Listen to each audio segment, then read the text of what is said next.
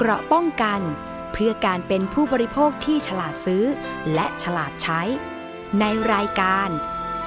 ภูมิคุ้มกัน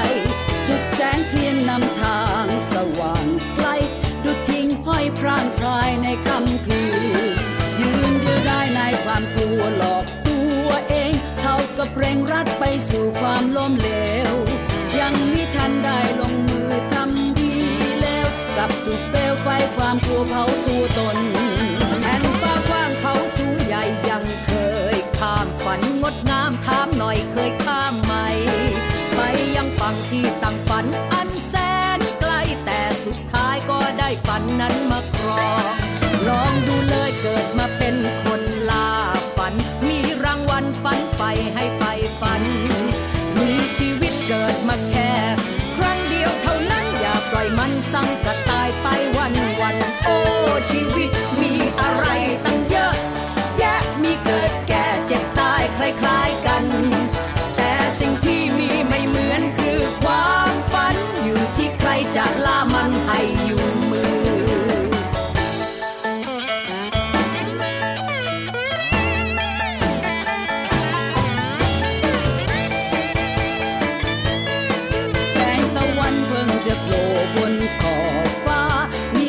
ให้คนเราอีกมากมาย พาชีวิตก้าวไปสู่ยังจุดหมาย ถึงเสียงเป็นเสียงตายก็น่าลอง ลองดูเลยเกิดมาเป็นคนล่าฝัน มีรางวัลฝันไฟให้ไฟฝัน มีชีวิตเกิดมาแค่ ครั้งเดียวเท่านั้นอย่าปล่อยมันสั่งกระตายไปวันวันโอ้ชีวิต คล้ายๆกัน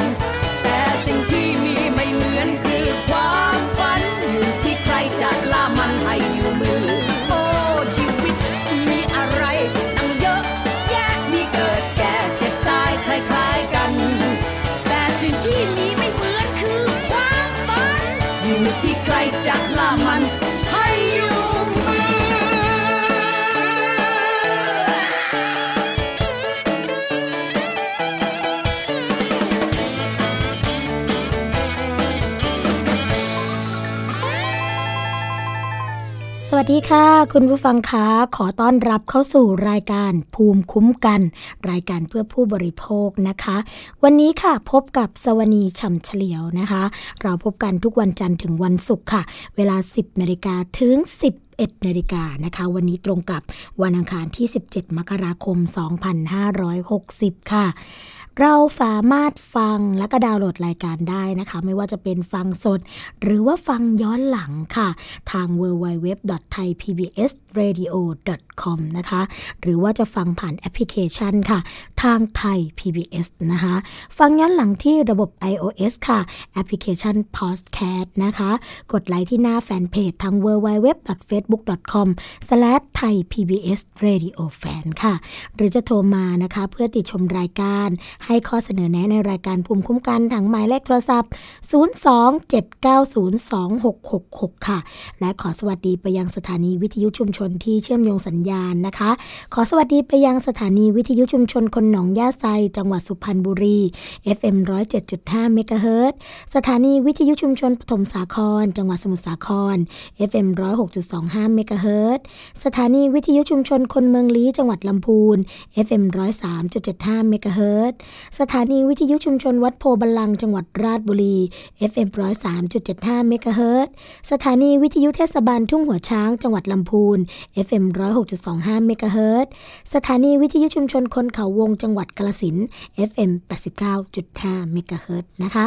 สำหรับวันนี้ค่ะ สวัสดีก็มีประเด็นมาฝากคุณผู้ฟัง อีกเช่นเคย โดยเฉพาะประเด็นที่ใกล้ตัวคุณผู้ฟังค่ะ แล้วก็อาจจะเป็นประเด็นที่หลายคนนะคะ มีความเป็นกังวล แล้วก็แอบกังวลอยู่ลึกๆเหมือนกันว่า จะเกิดขึ้นกับคนใกล้ตัวหรือว่าลูกหลานของเราหรือเปล่านะคะ ประเด็นแรกเลยดีกว่านะคะ ในเรื่องที่บอกว่าอาจจะเป็นประเด็นใกล้ตัว แล้วก็เกี่ยวข้องกับลูกหลานของเราได้ในอนาคตนั่นก็คือ เรื่องของการเตือนค่ะ การสูบบุหรี่ไฟฟ้าว่าผิดกฎหมายนะคะ แล้วก็ยังพบว่ามีนักสูบมือสองแล้วก็นักสูบหน้าใหม่เกิดขึ้นอยู่มากมายนะคะ ที่ห้องประชุมกรมประชาสัมพันธ์ ถนนพระราม 6 มูลนิธิรณรงค์เพื่อการไม่สูบบุหรี่ ก็มีการจัดเสวนาเผยแพร่ร่ข้อเท็จจริง เรื่องอันตรายจากบุหรี่ไฟฟ้ารูปแบบต่างๆนะคะ รวมถึงข้อมูลเกี่ยวกับมาตรการต่างๆ ในเรื่องของการควบคุม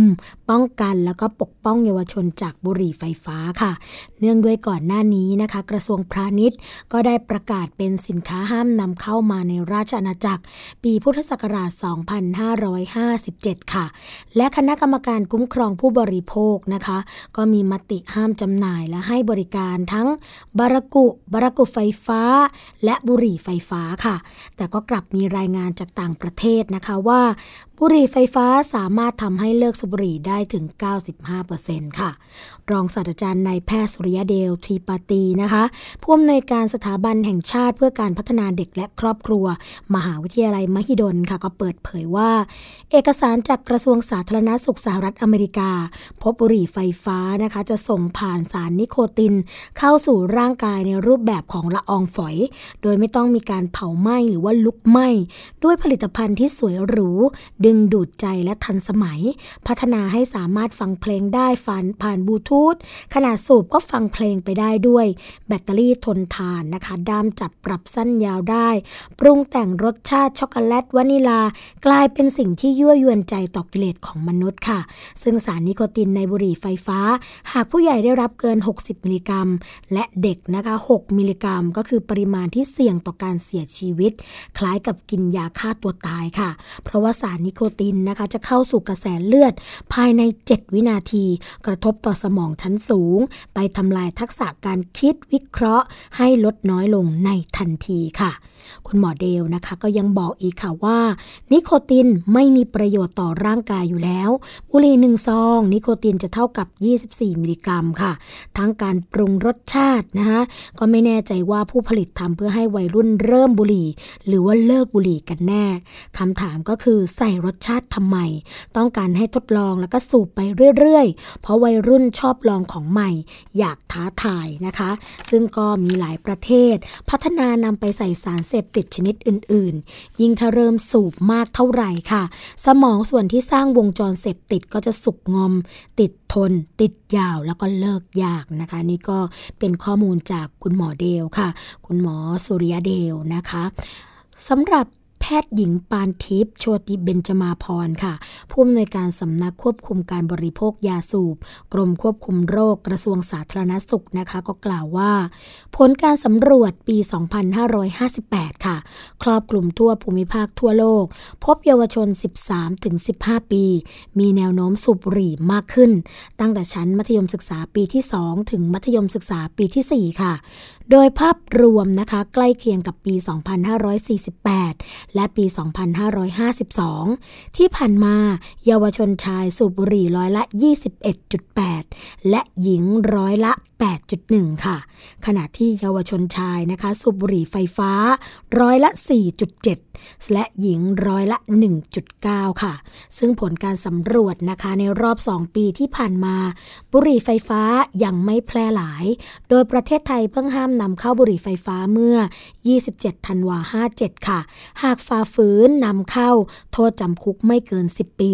ปรับไม่เกิน 5 เท่าของสินค้า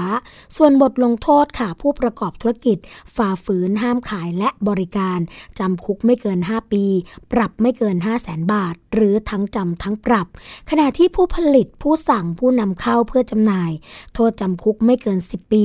ปรับไม่เกิน 1 ล้านบาท หรือทั้งจำทั้งปรับค่ะ ทั้งนี้สารหรือสิ่งอื่นใดที่นำมาใช้กับอุปกรณ์เหล่านี้นะคะ จะถือเป็นสิ่งต้องห้ามทั้งหมด เพราะกฎหมายไม่ได้กำหนดให้ตรวจเฉพาะสารนิโคติน หรือสารชนิดใด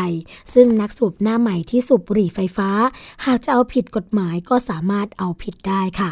ขณะที่ผู้ช่วยศาสตราจารย์ ดรลัคนาเติมสิริกุลชัยนะคะ ผู้อำนวยการศูนย์พัฒนาศักยภาพกำลังคนด้านการควบคุมยาสูบก็กล่าวให้ความเห็นว่าใครอยู่เบื้องหลังนะคะว่าเมื่อช่วงต้นเดือนพฤศจิกาปี 2558 บริษัทบุหรี่ก็พยายามดิสเครดิตรัฐบาลไทยนะคะ ตั้งแต่ปี 2556 เป็นต้นมา การควบคุมยาสูบได้ผลดีตามลำดับ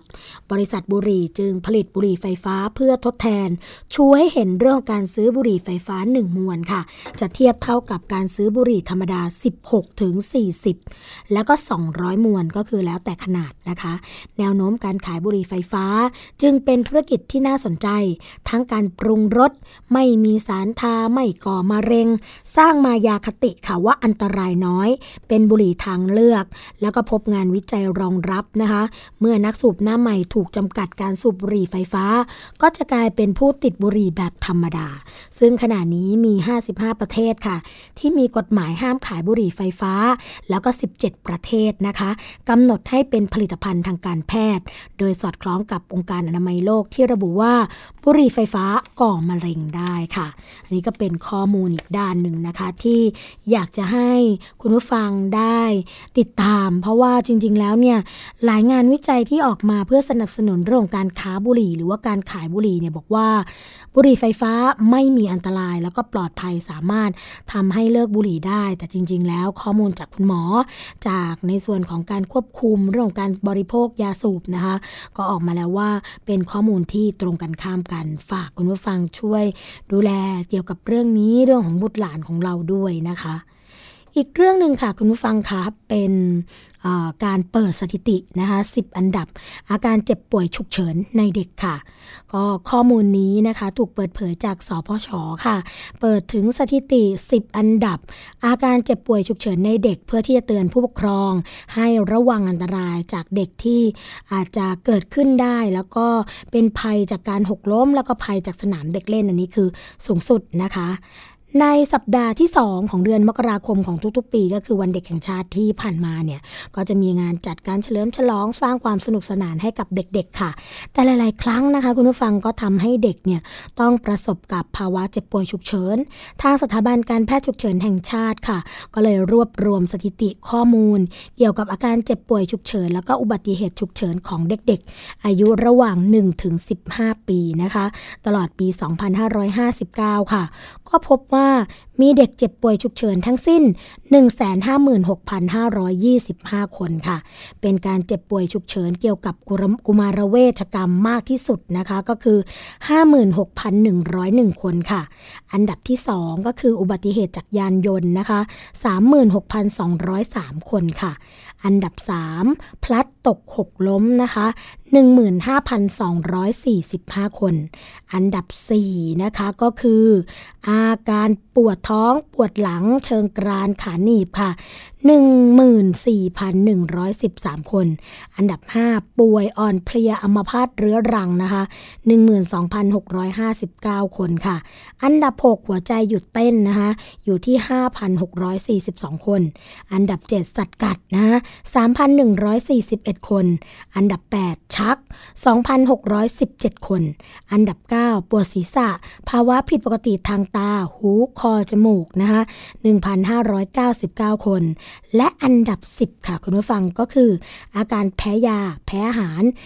1,579 คนนั่นเองนะคะ นายแพทย์อนุชาเศรษฐเสถียรค่ะ เลขาธิการสถาบันการแพทย์ฉุกเฉินแห่งชาติ หรือว่าสพชก็กล่าวว่า จากสถิติดังกล่าวนะคะ จะพบว่าเรื่องที่น่าเป็นห่วงที่สุดก็คือ อุบัติเหตุเกี่ยวกับยานยนต์ แล้วก็การพลัดตกหกล้มค่ะ เพราะว่าเมื่อประสบอุบัติเหตุนะคะ แนวโน้มในการเสียชีวิตจะมีมากกว่าผู้ใหญ่ เพราะว่าร่างกายของเด็กเนี่ยยังอ่อนแอแล้วก็บอบบาง ดังนั้นทางที่ดีนะคะ ผู้ปกครองควรระมัดระวังให้ดี โดยหากผู้ปกครองจะพาบุตรหลานออกนอกบ้าน ก็ควรดูแลเรื่องของความปลอดภัย ก็คือหากเด็กนั่งรถยนต์นะคะ ก็ควรให้เด็กเนี่ยนั่งที่เบาะหลังแล้วก็คาดเข็มขัดนิรภัยค่ะ หรือเด็กเล็กควรนั่งคาซีทนะคะ จะช่วยลดความรุนแรงหากเกิดอุบัติเหตุได้ ส่วนเด็กที่นั่งรถจักรยานยนต์ ก็ควรให้เด็กสวมหมวกนิรภัยขนาดที่เหมาะสมกับเด็ก เพื่อป้องกันไม่ให้ศีรษะได้รับการกระแทกนะคะ เพราะสิ่งที่น่ากังวลสำหรับเด็กที่ได้รับอุบัติเหตุก็คือ การกระทบกระเทือนทางศีรษะค่ะ เพราะเด็กอาจเสียชีวิตได้โดยง่ายนะคะ ส่วนการพาบุตรหลานไปเล่นตามเครื่องเล่นต่างๆ หรือว่าตามสนามเด็กเล่นค่ะ ก็ควรดูแลเรื่องการพลัดตกหกล้มให้ดี ก่อนอื่นต้องดูที่ความแข็งแรงของเครื่องเล่นนะคะ ไม่ชำรุดเสียหาย อุปกรณ์ทุกชิ้นต้องอยู่ในสภาพสมบูรณ์ พร้อมใช้งาน มีความแข็งแรง และถ้าเครื่องเล่นเนี่ยมีความสูงก็ต้องมีราวกั้นตกนะคะ หรือว่าผนังกันตกค่ะ เพื่อป้องกันการบาดเจ็บจากการตกนั่นเอง และก่อให้เกิดการบาดเจ็บ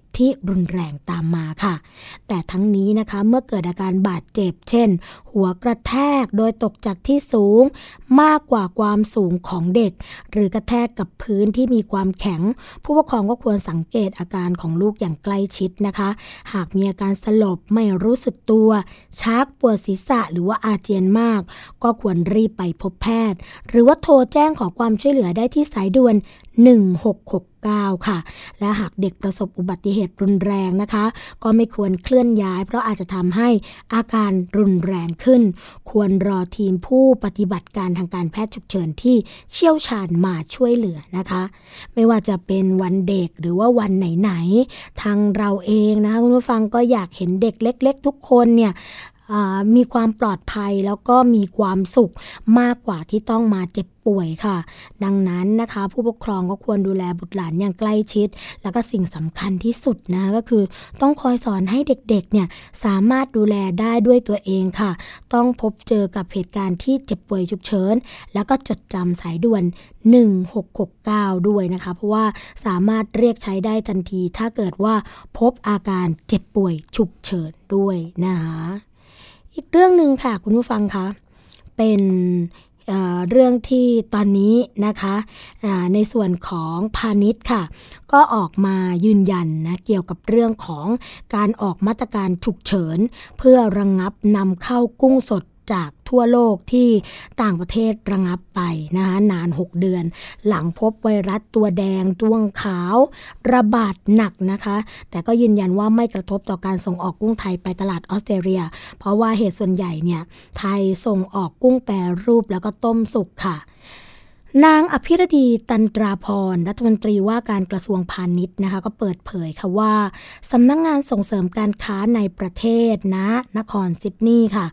รายงานว่าเมื่อวันที่ 7 มกราคม 2560 กระทรวงเกษตรและทรัพยากรน้ำของออสเตรเลียนะคะ ได้ออกประกาศ ระงับการนำเข้ากุ้งสดและเนื้อกุ้งสด รวมถึงกุ้งสดและเนื้อกุ้งสดที่หมักในซอสค่ะ หรือว่ากุ้งดิบแช่เย็นแช่แข็งนะคะจากต่างประเทศชั่วคราวเป็นระยะเวลา 6 เดือน นับตั้งแต่วันที่ 9 มกราคม 2560 เป็นต้นไปค่ะ รวมถึงสินค้าจากไทยด้วยนะคะรวมถึงกุ้งของเรานั่นเองนะโดยการประกาศครั้งนี้ค่ะ เป็นการใช้มาตรการฉุกเฉิน แล้วก็ดำเนินการภายใต้กฎหมายความปลอดภัยทางชีวภาพ เพราะว่าเมื่อต้นเดือนธันวาคม 2559 มีการตรวจพบเรื่องของการแพร่ระบาดของไวรัสโรค ตัวแดงดวงขาวนะคะ ในกุ้งและจากการเพาะเลี้ยงค่ะ และกุ้งที่จับจากแหล่งน้ำธรรมชาติทางตอนใต้ของรัฐควีนแลนด์ ซึ่งออสเตรเลียเนี่ยไม่เคยพบโรคดังกล่าวในกุ้งมาก่อน ทางกระทรวงพาณิชย์นะคะก็เลยมีการมอบหมายค่ะ ให้กรมส่งเสริมการค้าระหว่างประเทศเร่งติดตาม แล้วก็ประสานงานกับหน่วยงานที่เกี่ยวข้อง โดยขณะนี้ค่ะได้รับทราบข้อมูลจากสมาคมอาหารแช่แข็ง และสมาคมกุ้งไทยว่าโรคนี้นะคะเป็นโรคกุ้งชนิดหนึ่ง ซึ่งเกิดเป็นประจำทุกปีในช่วงรอยต่อของการเปลี่ยนฤดูกาลแล้วก็พบมากในภาคใต้ของไทยค่ะ แต่กำลังประกาศมาตรการดังกล่าว ซึ่งไม่ได้ส่งผลต่อผู้ส่งออกกุ้งไทย เพราะส่วนใหญ่นะคะ ไทยจะส่ง กุ้งเป็นกุ้งแปรรูปหรือว่ากุ้งต้มไปที่ออสเตรเลียค่ะ ก็ปีละประมาณ 10,000 ตันนะคะคุณผู้ฟัง อย่างไรก็ตามค่ะในส่วนของภาครัฐนะคะกรมส่งเสริมการค้าระหว่างประเทศ ก็ได้มีการประสานสอบถามข้อมูลเพิ่มเติมไปยังกรมประมง แล้วก็สำนักงงานมาตรฐานสินค้าเกษตร แล้วก็อาหารนะคะก็ทราบแล้วค่ะว่าขณะนี้เนี่ยอยู่ระหว่างการเตรียมเจรจากับออสเตรเลีย เพื่อขอยกเลิกมาตรการระงับการนำเข้ากุ้งจากไทยโดยเร็วที่สุดค่ะขณะเดียวกันนะคะ ทางกระทรวงเองเนี่ยก็จะมีการติดตามผลกระทบจากสถานการณ์ดังกล่าวอย่างใกล้ชิด จากหน่วยงานที่เกี่ยวข้องค่ะ ทั้งภาครัฐ ภาคเอกชน เพราะว่าแม้แต่ออสเตรเลียก็ไม่ใช่ตลาดถึงแม้ว่าออสเตรเลียนะคะ จะไม่ใช่ตลาดใหญ่สำหรับการส่งออกกุ้ง แต่ก็มีความสำคัญต่อไทย เพราะว่าเป็นตลาดที่มีมูลค่าสูงค่ะ และมีความเข้มงวดต่อคุณภาพมาตรฐาน ซึ่งก็มีส่วนในการสร้างความเชื่อมั่น ในการส่งออกกุ้งไทยในตลาดโลกนั่นเองค่ะ ก็ในช่วง 11 เดือนนะคะมกราคมถึงพฤศจิกายนปี 2559 เนี่ย ไทยส่งออกกุ้งแปรรูปไปยังออสเตรเลียถึง 31 ล้านเหรียญสหรัฐนะคะก็ขยายตัวไปถึง 15%ค่ะจากช่วงเดียวกันของปี 2558 โดยออสเตรเลียก็เป็นตลาดส่งออกกุ้งอันดับที่ 5 ของไทยนะคะรองจากสหรัฐอเมริกา ญี่ปุ่น เวียดนาม แล้วก็แคนาดานั่นเองค่ะ ก็ต้องหามาตรการนะคะในเรื่องของการรองรับตรงนี้ ว่าจะสามารถดูแลได้อย่างไรให้เกิดคุณภาพนั่นเองนะคะ อีกประเด็นหนึ่งค่ะ คุณผู้ฟังคะ เป็นกรณีที่ทางลูกค้านะคะของธนาคารกสิกรค่ะเกิดปัญหาแล้วนะคะเรื่องจากลูกค้ามีการโพสต์ค่ะในพันทิปนะคะว่าได้มีสมาชิกหมายเลข1415794นะตั้งกระทู้ร้องเรียนร้องทุกนะคะหัวข้อแชร์ประสบการณ์ถูกพนักงงานแบงค์เขียว รูดบัตรเครดิตไปเกือบ ล้านบาทค่ะ ซึ่งสมาชิกดังกล่าวเนี่ยเป็นลูกค้าของ The Wisdom นะของธนาคารกสิกรไทยค่ะสำหรับผู้ที่มีเงินฝากเงินลงทุนตั้งแต่ 10 ล้านบาท รวมกันเฉลี่ย 6 เดือนค่ะ สาขาอำเภอแห่งหนึ่งในจังหวัดราชบุรีนะคะ ก็ระบุว่าเมื่อวันที่ 28 มิถุนายน 2559 ค่ะ บัตรเครดิตธนาคารกสิกรไทยจำกัดมหาชนของตนเนี่ยถูกแจ้งเตือนผ่าน SMS ว่า ได้รูดซื้อประกันชีวิตของบริษัทเมืองไทยประกันชีวิตจำกัดมหาชน มูลค่า 6 663,755 บาท ทั้งที่ตัวเองเนี่ยไม่ได้เป็นคนใช้บัตรนะคะ เมื่อโทรศัพท์สอบถามไปที่ call center ก็พบว่าได้มีการรูดทำประกันชีวิตไป ทั้งที่เวลานั้นน่ะตนพำนักอยู่บ้านบนภูเขาที่จังหวัดกาญจนบุรี และบัตรก็อยู่กับตนเองไม่ได้มีการทำธุรกรรมใด ๆ call center จึงรับไปตรวจสอบให้นะคะ แต่ก็ไม่ได้รับการติดต่อกลับมาค่ะ จนเมื่อวันที่ 4 สิงหาคม 2559 บัตรของตัวเองก็ถูกแจ้งเตือนอีกนะผ่าน SMS ว่ารูดซื้อประกันชีวิตของบริษัทเมืองไทยประกันชีวิตจำกัดจำนวน 23,410 บาทอีกแล้ว ทั้งที่ตัวเองไม่ได้เป็นคนใช้บัตรนะคะ เมื่อสอบถามไปยัง call center ก็รับไปตรวจสอบให้ ต่อมาผู้จัดการสาขาโทรศัพท์มาแจ้งค่ะว่า พี่ชายต้องการจะซื้อประกันชีวิตกับทางธนาคาร ทางสาขาจึงบริการค่ะ ดึงข้อมูลบัตรเครดิตของตัวเองมารูดให้ จึงถามกลับไปว่าแล้วใครเซ็นใครอนุญาตให้ใช้ ผู้จัดการสาขาเจรจาต่อรองว่า ขอให้การสมัครบัตรเครดิตของพี่ชายของตัวเองผ่านก่อน แล้วจะย้ายยอดไปให้ ขออย่าทำให้เขาเดือดร้อน จึงได้มีการผ่อนปรนให้ไปจำเนินเรื่องให้เรียบร้อย ระหว่างนั้นก็มีการไปลงบันทึกประจำวันค่ะ ไว้ที่สถานีตำรวจนะคะว่า บัตรถูกใช้โดยไม่ได้รับอนุญาต แล้วก็มีการปลอมลายเซ็นเกิดขึ้นค่ะ เดือนกันยายน 2559 นะคะ ได้มีการย้ายยอดบัตรจริง เพียงแค่รายการเดียวจำนวน 23,410 บาท ส่วนยอดจำนวน 663,755 บาทเนี่ย ทางผู้จัดการสาขาอ้างว่าไม่ได้เป็นของสาขานี้นะคะ แต่เป็นอีกสาขาหนึ่ง จึงทราบว่าพนักงานธนาคาร ได้มีการนำยอดไปแบ่งแชร์กันเพื่อทำยอด ทางสาขาที่ 1นนะคะไม่สามารถแก้ไขงานของอีกสาขาหนึ่งได้ เมื่อถามกลับไปว่าทำไมไม่แจ้งตั้งแต่แรกว่าคนละสาขา จากนั้นจึงมีการแจ้งเรื่องปลอมลายเซ็นไปที่ call center นะคะ แล้วก็ตั้ง พักยอดบัตรเครดิตทั้งหมดให้นะคะเพราะว่าเข้าใจว่าถ้าไม่นับรวมยอดประกันแล้ว ยอดการใช้จ่ายจริงทั้งบัตรหลักบัตรเสริม รวมกันยังไม่ถึงยอดที่ธนาคารได้ตัดบัญชีจากบัญชีออมทรัพย์ไปหมดแล้ว กว่าธนาคารจะสืบค้นเหตุการณ์นะคะ แล้วก็ติดต่อเมืองไทยประกันชีวิตได้ จนยอมรับถึงเหตุการณ์การปลอมลายเซ็น แล้วก็รูดบัตรที่เกิดขึ้น ก็ปาเข้าไปสิ้นปีค่ะ ใช้เวลาทั้งหมดประมาณ 3 เดือน แล้วก็ ติดหยุดปีใหม่อีกนะ ต่อมาเมื่อวันที่ 6 มกราคม 2560 ค่ะคุณผู้ฟัง ได้รับโทรศัพท์จาก call center นะคะว่า เมืองไทยประกันชีวิตได้คืนเงินมาให้แล้ว โดยหักค่าเล่มกรมธรรม์500 บาท แต่ก็ไม่ได้ติดใจอะไรนะคะ ก็เลยแจ้ง call center ไปว่าต้องการให้โอนยอดส่วนเกินประมาณ 280,000 บาทกลับเข้าบัญชีออมทรัพย์ ทาง call center จึงส่งเอกสารไปให้ค่ะ แล้วก็รับปากว่า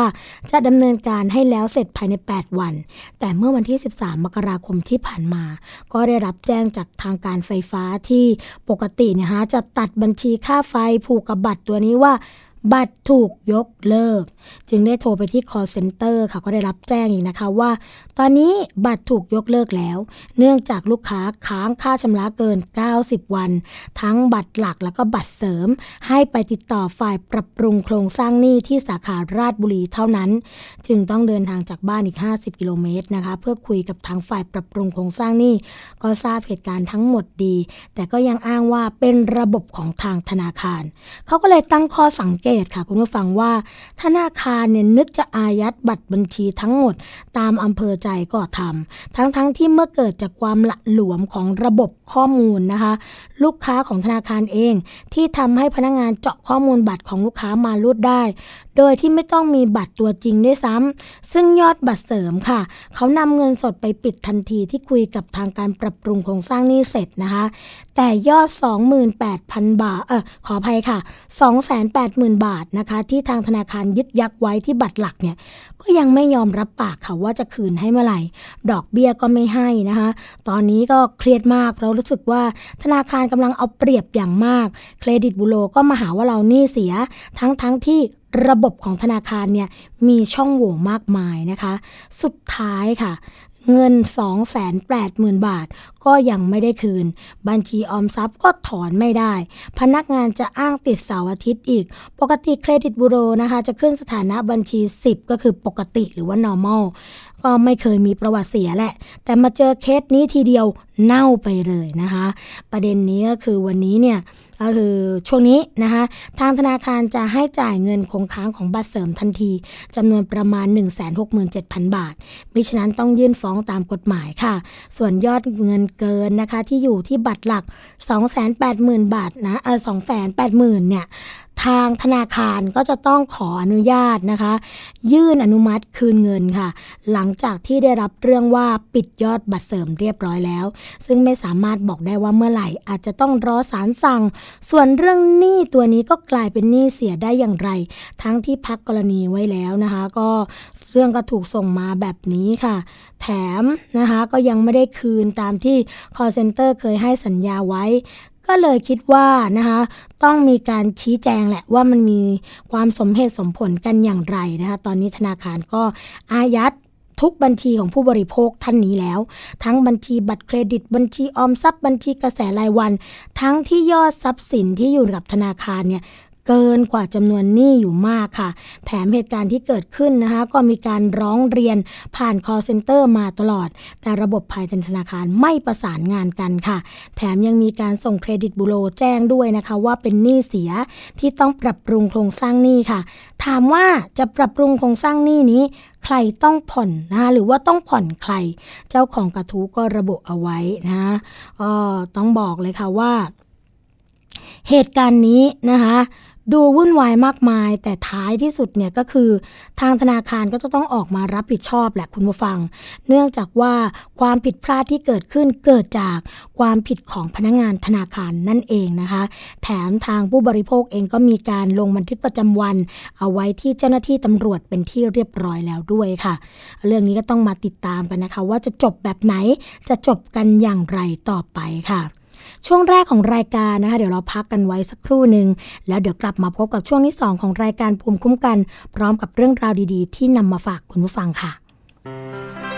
เกราะป้องกัน เพื่อการเป็นผู้บริโภคที่ฉลาดซื้อ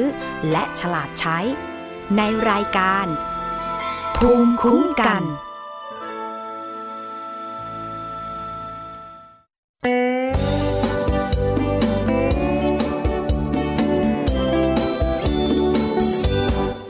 บอกเล่าข่าวสารที่เป็นประโย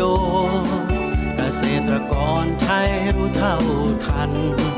ตั้งรับปรับตัวกับความเป็นไป วิถีชีวิตไทยมีภูมิคุ้มกันเกษตรบ้านเรา เกษตรบ้าน ติดตามรับฟังรายการเกษตรบ้านเรา ทุกวันพุธ 16 นาฬิกา 30 นาทีถึง 17 นาฬิกา ทาง www.thaipbsradio.com นี่คือเกษตรบ้านเรา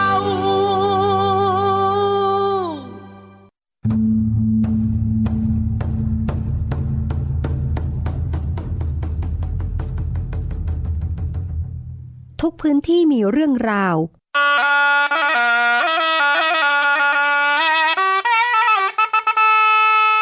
พร้อมขยายกระจายเสียง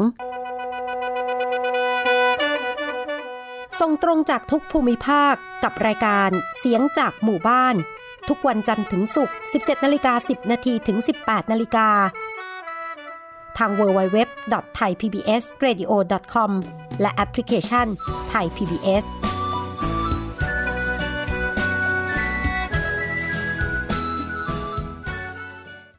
คุณเชื่อหรือไม่ ครีมหน้าใสขาวเร่งกระปุกเดียวเอาอยู่ 3 วันเห็นผล กาแฟลดความอ้วนเร่งด่วน 7 วันลดลง 10 กิโล ผลิตภัณฑ์เสริมอาหารผิวขาว วิ่งเปล่งประกายออร่าภายในหนึ่งสัปดาห์ ถ้าคุณเชื่อ คุณกำลังตกเป็นเหยื่อโฆษณาโอ้อวดเกินจริง อยากสวยอย่าเสี่ยงอย่าหลงเชื่อคำโฆษณา ผลิตภัณฑ์สุขภาพโอ้อวดเกินจริง อยากสวยแบบไม่เสี่ยง ค้นหาความจริงที่ถูกต้องได้ที่ www.oy.com หรือ Oy Smart Application ด้วยความปรารถนาดีจากสำนักงานคณะกรรมการอาหารและยากระทรวงสาธารณสุข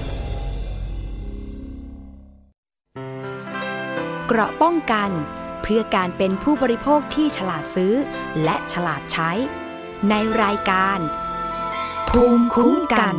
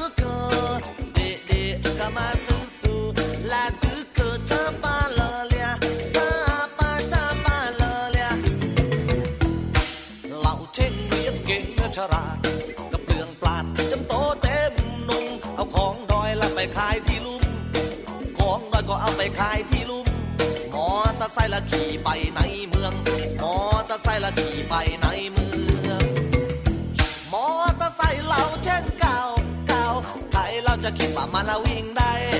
ไฟเลี้ยวไฟหน้าไฟท้าย เอาไฟฉายแล้วมาทำเอาแทนบางคนหน้ามันก็ไม่มีบางคนหลังก็อย่าหวังแล้ววันจะมี ไม่มีแล้วมันก็เป็นคนดีคนดีแล้วต้องไม่ติดขี้โคน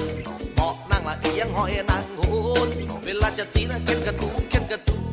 กระตุกกระตุกกระตุกกระตุกเดี๋ยวมันก็ตีกระตุกจนติดแล้ววิ่งไปติดไฟแดง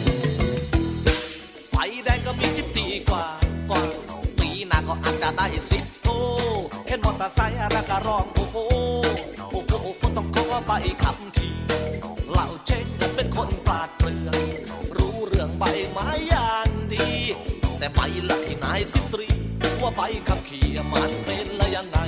เป็นยังไงเลยใบขับขี่บอกเลยสิว่าต้นเป็นละยังไง เป็นยังไงไล่ต้นขับขี่บอกเลยสิจะเด็ดใบมาฝาก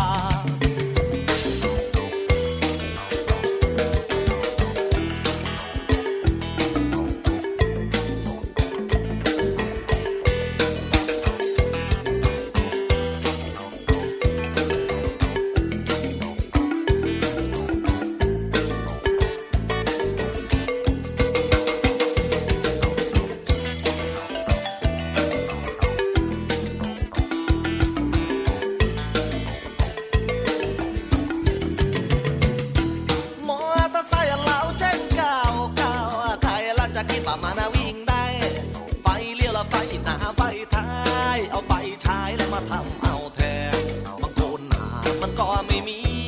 บางคนหลังก็อย่าหวังว่าจะมี ไม่มีแล้วมันก็เป็นผลดี ผลดีแล้วต้องไม่ติดตะขี้โคนบอกนั่งละเอียังอ้อยนั่งโคนเวลาจะติดเข็นกระตุกเข็นกระตุกกระตุกกระตุกกระตุก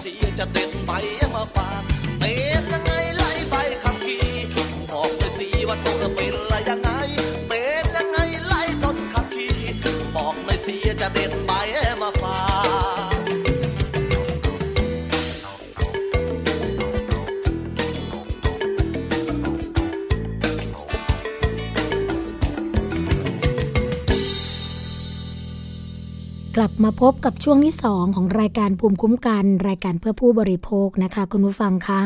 อย่าลืมค่ะ เราพบกันทุกวันจันทร์ถึงวันศุกร์นะคะ เวลา 10นาฬิกาถึง 11นาฬิกาค่ะ ทาง www.thaipbsradio.com นะคะ หรือว่าฟังผ่านแอปพลิเคชันทางมือถือค่ะ ทางไทย PBS นะคะ ฟังย้อนหลังที่ระบบโทรศัพท์ iOS แอปพลิเคชัน Podcast นะคะ กดไลค์กันที่หน้าแฟนเพจได้ทาง www.facebook.com/thaipbsradio fan ค่ะ โทรมานะคะ หมายเลขโทรศัพท์เดิมค่ะ6666 แนะนำรายการติชมรายการเพิ่มเติมประเด็นให้กับเรานะคะ ยินดีที่จะรับฟังคุณผู้ฟังอยู่เสมอค่ะ และสถานีวิทยุชุมชนนะคะ ที่ต้องการเชื่อมโยงสัญญาณกับรายการภูมิคุ้มกันไปออกอากาศ ก็สามารถแจ้งมาที่ฝ่ายผลิตรายการได้ค่ะ เราจะมีของสมนาคุณให้นะคะ เป็นนิตยสารฉลาดซื้อ สื่อจากผู้บริโภคค่ะของมูลนิธิเพื่อผู้บริโภค แจกให้ฟรีเดือนละหนึ่งเล่มโดยที่ไม่มีค่าใช้จ่ายใด ๆ ทั้งสิ้นนะคะ สำหรับช่วงที่ 2 ของรายการค่ะ ก็คงเป็นเรื่องราวเกี่ยวกับเรื่องของบริการสาธารณะกันบ้างดีกว่านะคะ คุณผู้ฟังคะ เรื่องของการโกงหรือการขัดข้อง โผล่มาอีกแล้วค่ะสำหรับคลิปที่แชร์มิเตอร์แท็กซี่นะคะ ที่ขึ้นปรู๊ดแค่ 40 วินาทีค่าโดยสารพุ่งไป 117 บาทค่ะ ก็ประเด็นที่มิเตอร์แท็กซี่นะคะ ยังคงแก้ไม่ตกค่ะ ล่าสุดก็มีคลิปอีกออกมานะคะว่า เมื่อผู้ใช้ Facebook ค่ะโพสต์คลิปเหตุการณ์ขณะขึ้นแท็กซี่คันหนึ่งระบุว่าขึ้นมาจากห้างย่านรามอินทรานะคะ ขณะที่เริ่มถ่ายคลิปนั้นมิเตอร์อยู่ที่ 87 บาท ก่อนที่จะขึ้นอย่างรวดเร็วราวกับวินาทีบนนาฬิกาค่ะคำนวณได้ประมาณ 3 วินาทีขึ้น 2 บาท จนคลิปไปหยุดที่ 117 บาท จนบินที่ถกเถียงของผู้ที่เข้ามาแสดงความคิดเห็นค่ะว่า มิเตอร์มีความขัดข้อง หรือตั้งใจดัดแปลงตัวเครื่องเพื่อโกงผู้โดยสารกันแน่ค่ะ ขณะที่คลิปดังกล่าวนะคะ ถูกแชร์ออกไป ก็มีผู้มาแสดงความคิดเห็นจำนวนมาก ทั้งฝันทงค่ะว่าเจ้าของคลิปถูกโกงแน่นอน หรือบางรายนะคะก็เข้ามาแซวค่ะว่า เลขมิเตอร์พุ่งเร็วกว่าเลขกิโลเมตรซะอีก รวมถึงมีคนเข้ามาแชร์ประสบการณ์ค่ะ เรื่องของการขึ้นแท็กซี่ที่เคยเจอแบบเดียวกันนี้ ซึ่งคลิปนี้ก็มีผู้เข้าชมแล้วกว่า 1 ล้านครั้งด้วยกันค่ะ เรื่องนี้ก็คงจะไม่จบลงอยู่ตรงนี้นะคะ ก็จะต้องแจ้งไปที่หน่วยงานที่เกี่ยวข้องนั่นก็คือกรมการขนส่งทางบกแหละค่ะว่า จะมีการดำเนินการตรวจสอบกันอย่างไร เรื่องแบบนี้เกิดขึ้นบ่อยนะคะ ล่าสุด ถ้าเกิดเราจะจำกันได้ก็คือ จะเป็นกรณีที่สนามบินนะคะ แล้วก็ผู้โดยสารขึ้นไป แล้วก็เห็นว่ามิเตอร์เนี่ยขึ้นเร็วกว่าปกติก็เลยแจ้งไปที่คนขับนะคะคนขับก็บอกว่าก็ปกติอย่างนี้แหละถ้าไม่พอใจเดี๋ยวไปส่งที่จุดเดิมก็คือสนามบินแล้วก็ขับรถไปส่งจนเป็นเรื่องเป็นราวกันเป็นข่าวกันขึ้นมานะคะ เรื่องนี้ก็เหมือนกันก็คงต้องมาดูกันละค่ะว่า จะมีการแก้ไขกันอย่างไรค่ะ อีกเรื่องหนึ่งเป็นเรื่องของรถตู้โดยสารสาธารณะกันบ้างนะคะ หลังจากที่รัฐบาลคอสชเนี่ยปฏิบัติการจัดระเบียบวินรถตู้สาธารณะหมวดที่ 2 ค่ะ ก็คือวิ่งจากกรุงเทพ ข้ามไปต่างจังหวัดนั่นเอง ซึ่งรัศมีไม่เกิน 300 กิโลเมตรจำนวน 4,382 คันค่ะ จากอนุสาวรีย์ชัยสมรภูมิ ย้ายไปอยู่ที่สถานีขนส่งหมอชิด เอกมัยแล้วก็สายใต้จนสำเร็จระดับหนึ่งนะคะแม้ว่าช่วงแรกค่ะจะโอลหม่านไปบ้าง เพราะว่าประชาชนคนใช้บริการก็ยังไม่คุ้นชินกับการเดินทางหลายต่อ ขณะที่กลุ่มผู้ประกอบการรถตู้ก็เริ่มส่งเสียงโอดครวญนะคะ ถึงรายได้ที่หายไปจากการจัดระเบียบของคอสช เนื่องจากมีผู้โดยสารเข้ามาใช้บริการน้อยลงค่ะ คุณสมศักดิ์ม่วห่มม่วงนะคะรองปลัด ด้านการขนส่ง กระทรวงคมนาคมก็มีการเปิดเผยค่ะว่า ภายในสัปดาห์นี้จะเสนอแนวทางการช่วยเหลือผู้ประกอบการรถตู้ โดยที่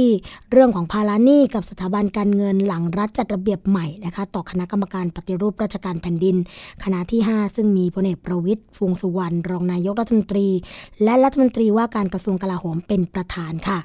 ว่าช่วงเดือนตุลาคมถึงธันวาคมที่ผ่านมานะคะ หลังจัดระเบียบผู้ประกอบการก็ได้ไปจอดที่สถานีขนส่ง 3 แห่งทำให้จำนวนเที่ยววิ่ง แล้วก็ผู้โดยสารลดลงค่ะ จากการสำรวจมีผู้ประกอบการ 184 ราย ที่ต้องผ่อนชำระกับแบงค์นะคะ คิดเป็นเงินผ่อนชำระ แล้วก็ดอกเบี้ยรวม 110 ล้านบาทค่ะ อีก 174 รายก็อยู่ระหว่างบริษัทขนส่งจำกัด หรือบคสกำลังรวบรวมข้อมูลอยู่นะคะสำหรับแนวทางการแก้ไขปัญหาค่ะ ก็จะมีการยกเว้นค่าเบี้ยปรับการรับผิดชำระหนี้นะคะมีการปรับโครงสร้างหนี้ค่ะ โดยการขยายเวลาออกไป พร้อมพิจารณาลดดอกเบี้ยลงหลังจากเดิม ผ่อนชำระ 48 เดือนนะคะ ดอกเบี้ย 5%ก็อาจจะมีการพักชำระหนี้หรือว่าโอนหนี้ไปยังไฟแนนซ์ไปอยู่กับสถาบันการเงินของรัฐ เช่น ธนาคารออมสินนะคะขณะเดียวกันค่ะก็จะมีมาตรการป้องกันการเกิดอุบัติเหตุ ในวันที่ 12 มกราคมที่ผ่านมาเลยก็มีการหารือร่วมกันนะคะ กับคณะกรรมการบริหารเส้นทาง 30 จังหวัดเพื่อพิจารณาหาจุดจอดรถที่มีความปลอดภัย เนื่องจากปัญหาส่วนใหญ่ของรถตู้ตามอำเภอเนี่ยจะไม่มีสถานีจอดรถชัดเจนค่ะ ก็ซึ่งก่อนวันที่ 2 กุมภาพันธ์นี้นะคะ ก็จะมีการจัดจุดตรวจสอบ หรือว่าเช็คพอยต์เพื่อตรวจสภาพรถ แล้วก็พนักงานขับรถในเส้นทางสำคัญทุกจุด ซึ่งจะลงพื้นที่ตรวจสอบตั้งแต่สถานีต้นทางถึงปลายทางนะคะ ในวันที่ 31 มีนาคม 2560 ค่ะ ด้านพันเอกสุวิทย์เกศศรีรองผู้บัญชาการกองพลฐานม้าที่สองรักษาพระองค์นะคะ ก็กล่าวว่าจะใช้เวลา 3 สัปดาห์ในการเตรียมปล่อยจุดรถตู้กว่า 199 จุดทั่วประเทศ ซึ่งมีถูกกฎหมายไม่ถึงร้อยแห่งนะคะ แล้วก็จัดให้มีคณะทำงานติดตาม และตรวจสอบสภาพรถและพนักงาน เพื่อสลายวินรถตู้โดยสารสาธารณะลดอุบัติเหตุ ซึ่งมาตรการเร่งด่วนก็คือ การติดตั้งระบบนำทางหรือว่า GPS แล้วก็แอปพลิเคชันรวจจับความเร็วค่ะ ขณะที่ผู้คุมนโยบายนะคะอย่างคุณพิชิตอัครทิตค่ะ รัฐมนตรีช่วยว่าการกระทรวงคมนาคมนะคะก็กล่าวว่ารถตู้ที่มีปัญหาในขณะนี้เนี่ยเป็นรถร่วมหมวด 2 ภายใต้การดูแลของบขสค่ะ มีจำนวน 6,431 คัน แล้วก็แก้ไขปัญหาตั้งเป้าไว้ให้แล้วเสร็จเนี่ยในปี 2560 ค่ะ เริ่มในทันทีให้กรมการขนส่งทางบกติดตั้ง GPS ให้เสร็จ ภายในเดือนมีนาคมนี้ เพื่อคุมความเร็วตามที่กฎหมายกำหนด เนื่องจากว่าเมื่อติดแล้วก็จะคุมได้นะคะ ในส่วนของรถแล้วก็คนขับ เนื่องจากสามารถเชื่อม GPS ในรถตู้ มายังศูนย์ภาคและก็ส่วนกลางได้ จะรู้ว่ารถตู้เนี่ยวิ่งเป็นใครนะคะ ใครเป็นคนขับวิ่งมาด้วยความเร็วเท่าไหร่ อีกทั้งจะบังคับให้รถตู้ทุกคันค่ะคุณผู้ฟัง จอดรับส่งผู้โดยสารตามสถานีขนส่งของบขส และที่จังหวัดกำหนดเท่านั้น เพื่อเจ้าหน้าที่จะได้ตรวจสอบสภาพรถ สภาพคนขับที่ต้องขับไม่เกิน 8 ชั่วโมงนะคะ เพราะว่ารถตู้เกิดปัญหาส่วนใหญ่ก็จะเป็นรถจอดอยู่นอกพื้นที่ รวมถึงจะกำหนดบทลงโทษให้ครอบคลุม ผู้ประกอบการร่วมรับผิดชอบด้วย ไม่ใช่เฉพาะแค่คนขับค่ะ ก็คุณพิชิตนะคะก็ยังบอกอีกว่า ส่วนมาตรการระยะยาวเนี่ยก็จะเปลี่ยนรถตู้เป็นรถไมโครบัสค่ะ ขนาด 20 ที่นั่งนะคะให้หมดเนี่ยภายในปี 2560 ค่ะ ขณะนี้ก็ให้ขนส่งทางบก แล้วก็บขสร่วมกันพิจารณาแนวทาง ที่จะสั่งซื้อรถนะคะว่าจะสั่งซื้อจากไหน เช่น ผู้ผลิตในประเทศหรือว่านำเข้า คาดว่าก็จะเริ่มเปลี่ยนได้ใน 6 เดือนนี้ค่ะ รถตู้เองนะคะ คุณพิชิตก็บอกว่ามีข้อดีก็คือสะดวก ไม่ต้องรอนาน เมื่อคนเต็มก็ออกทันที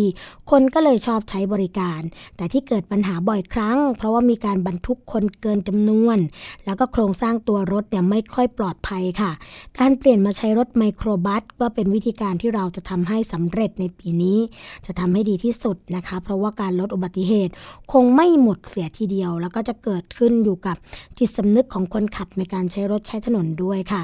ถึงจะมีมาตรการนะคะ คุณผู้ฟังระยะสั้นหรือระยะยาวออกมา แต่ก็ต้องจับดูจับตาดูกันต่อไปค่ะว่า รัฐบาลคอสช จะปิดฉากรถตู้ตีนผีได้สำเร็จ ดังที่หวังหรือไม่ เมื่อสมปทานคิวรถตู้ที่วิ่งกันอยู่ในปัจจุบันเนี่ยก่อนล้วนอยู่ในมือของนักธุรกิจนักการเมืองกันทั้งสิ้นนะคะก็คงต้องมาดูกัน แต่ว่ามาตรการหนึ่งค่ะที่ทางกระทรวงแรงงานเอง ก็พยายามที่จะออกมาคุมเข้มเรื่องความปลอดภัยเหมือนกันนะคะในรถตู้สาธารณะ เพราะว่ามีการพูดคุยกันมากเรื่องของจำนวนเที่ยววิ่งจำนวนชั่วโมงการทำงานของคนขับนะคะ ซึ่งนายสุเมธมโหสถค่ะอธิบดีกรมสวัสดิการและคุ้มครองแรงงานกระทรวงแรงงาน ก็มีการเปิดเผยถึง กรณีรถตู้กรุงเทพจันทบุรี ที่เกิดเหตุชนกับรถกระบะทำให้ผู้โดยสารเสียชีวิตว่า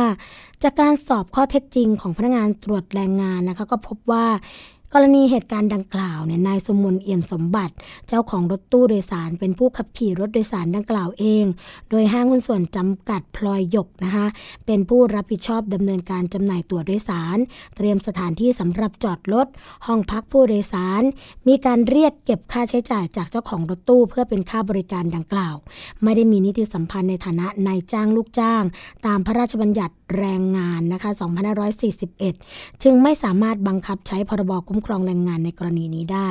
ซึ่งในการขนส่งทางบกค่ะ กฎกระทรวงฉบับที่ 12 นะคะ ออกตามความในพระราชบัญญัติคุ้มครองแรงงาน ก็ได้กำหนดหลักเกณฑ์ เกี่ยวกับสภาพการจ้าง การทำงานสำหรับงานดังกล่าวไว้เป็นการเฉพาะค่ะ เช่น การกำหนดระยะเวลาเริ่มต้น และสิ้นสุดงานได้ไม่เกินวันละ 8 ชั่วโมง การห้ามไม่ให้ลูกจ้างทำงานขับขี่ยานพาหนะทำงานล่วงเวลาหากไม่ได้รับความยินยอมจากลูกจ้าง ซึ่งโทษของการไม่ปฏิบัติตามกฎหมายนี้นะคะ จะมีอัตราโทษจำคุกไม่เกิน 6 เดือน ปรับไม่เกิน 1 0 0 0 0แบาท หรือทั้งจำทั้งปรับ อย่างไรก็ตามค่ะ ก็ได้มีการจัดทำนะคะเรื่องของแผนการตรวจเข้มสถานประกอบการใน 5 กลุ่มกิจการค่ะ ก็มีกิจการที่มีการใช้ปั้นจันหรือเครนนะคะกิจการที่ 2 ก็คือกิจการที่มีการใช้สารเคมี กิจการที่ 3 ก็คือกิจการขนส่งทางบก กิจการที่ 4 ก็กิจการที่มีการใช้แรงงานเด็กค่ะ กิจการที่ 5 ก็คือ กิจการเกี่ยวกับประมงและต่อเนื่องนะคะ ทั้งในเรื่องของสภาพการจ้าง การทำงานแล้วก็ความปลอดภัยในการทำงานด้วย ตั้งแต่ต้นเดือนกุมภาพันธ์เป็นต้นไปค่ะ โดยเฉพาะในกิจการขนส่งทางบกนะคะ ก็บอกว่าจะต้องดำเนินการให้เสร็จก่อนเดือนเมษายน เนื่องจากในช่วงเดือนดังกล่าวเนี่ยเป็นเทศกาลสงกรานต์ก็จะมีผู้ใช้รถโดยสารจำนวนมาก หากพบว่ามีการฝ่าฝืนก็จะดำเนินคดีตามกฎหมายทันทีค่ะ ทั้งนี้ก็จะมีการประเมินผลนะคะในการดำเนินการทุก 15 วันค่ะ อันนี้ก็เป็นความห่วงใยนะคะ จากในส่วนของกระทรวงแรงงานนั่นเองค่ะสำหรับ อีกเรื่องหนึ่งนะคะก็คือกระทรวงพาณิชย์ค่ะ มีการลงพื้นที่เพื่อช่วยเหลือผู้ประสบภัยนะคะหลายคนมีความเป็นห่วงเป็นกังวลเกี่ยวกับเรื่องของสภาวะฝนตกหนักในพื้นที่ภาคใต้อย่างต่อเนื่องค่ะทำให้เกิดภาวะน้ำท่วมขังนะคะแล้วก็ส่งผลกระทบให้ประชาชนได้รับความเดือดร้อนในการคลองชีพค่ะ ดังนั้นกระทรวงพาณิชย์นะคะก็ได้มีการสั่งการค่ะ ให้พาณิชย์จังหวัดมีการติดตามสถานการณ์น้ำท่วม และผลกระทบทางการค้า รวมทั้งภาวะค่าครองชีพของประชาชนผู้บริโภคนะคะ ในสถานการณ์สินค้าเกษตร ภาวะสินค้าราคาแพง แล้วก็บริการอย่างใกล้ชิด เพื่อไม่ให้เกิดการเอารัดเอาเปรียบเรื่องของการค้าแก่ผู้ประสบภัย พร้อมทั้งหาแนวทางช่วยเหลือหลังน้ำลดด้วยค่ะ ทั้งนี้กระทรวงพาณิชย์ก็มีความห่วงใยนะคะ ต่อความเดือดร้อนของประชาชนในพื้นที่ จึงได้มีการลงพื้นที่ในภาคใต้ 3 จังหวัด ที่ได้รับผลกระทบหนักค่ะ ก็มีจังหวัดสงขลา พัทลุง แล้วก็ตรัง เพื่อติดตามสถานการณ์การ ได้รับผลกระทบจากน้ำท่วมในพื้นที่ภาคใต้ที่ประสบอุทกภัย พร้อมประชุมพาณิชย์จังหวัด 14 จังหวัดภาคใต้นะคะเพื่อประเมินสถานการณ์แล้วก็หาทางช่วยเหลือในระยะต่อไป พร้อมทั้งมอบนโยบายให้พาณิชย์จังหวัด ติดตามสถานการณ์และการช่วยเหลือแบ่งเป็น 2 ระยะด้วยกันนะคะแล้วก็พร้อมให้การสนับสนุนอย่างต่อเนื่องค่ะสำหรับในระยะแรกนะคะ ก็ขอให้พาณิชย์จังหวัดเนี่ยติดตามสถานการณ์ ภาวะราคาสินค้าและบริการอย่างใกล้ชิด โดยให้มีการปิดป้ายแสดงราคาให้ถูกต้องค่ะ ให้มีการช่วยโอกาสเอารัดเอาเปรียบหรือขึ้นราคา โดยที่ไม่มีเหตุอันควร ห้ามเด็ดขาดนะคะ รวมทั้ง ร่วมกับจังหวัดนะในการออกเยี่ยมเยียนประชาชน รวมทั้งแจกจ่ายสิ่งของที่จำเป็นกับการคลองชีพ ส่วนระยะต่อไปค่ะก็ต้องจะมีการวางแผนติดตาม เพื่อให้ความช่วยเหลือ ได้ดำเนินการช่วยเหลือลดค่าคลองชีพ แล้วก็สร้างรายได้นะคะ โดยการจัดจำหน่ายสินค้าราคาประหยัด รวมทั้งจัดจำหน่ายสินค้าผลิตภัณฑ์ชุมชน เพื่อช่วยสร้างรายได้เสริม แล้วก็ลดผลกระทบให้ประชาชนด้วยค่ะ มาถึงช่วงสุดท้ายของรายการภูมิคุ้มกันกันแล้วนะคะ คุณผู้ฟังคะ เราพบกันทุกวันจันทร์ถึงวันศุกร์ค่ะ เวลา 10นาฬิกาถึง 11นาฬิกานะคะดำเนินรายการโดยดิฉันสวัสดีชัมเฉลียว คุณชนะทิพไพรพงศ์คุณยศพรพยุงสุวรรณค่ะ เรามีเรื่องราวสาระดีๆ มาฝากคุณผู้ฟังแบบนี้กันอย่างต่อเนื่องนะคะสำหรับวันนี้ค่ะ สวัสดีและรายการภูมิคุ้มกันคงต้องขอลาไปก่อน พบกันใหม่ในวันต่อไป สวัสดีค่ะ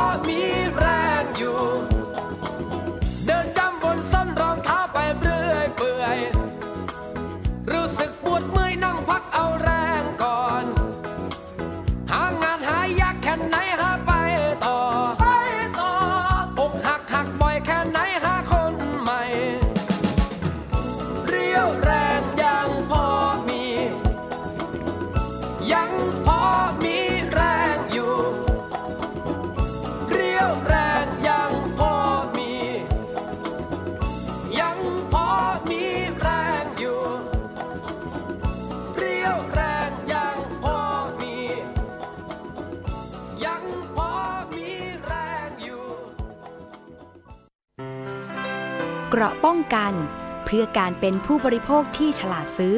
และฉลาดใช้ ในรายการ ภูมิคุ้มกัน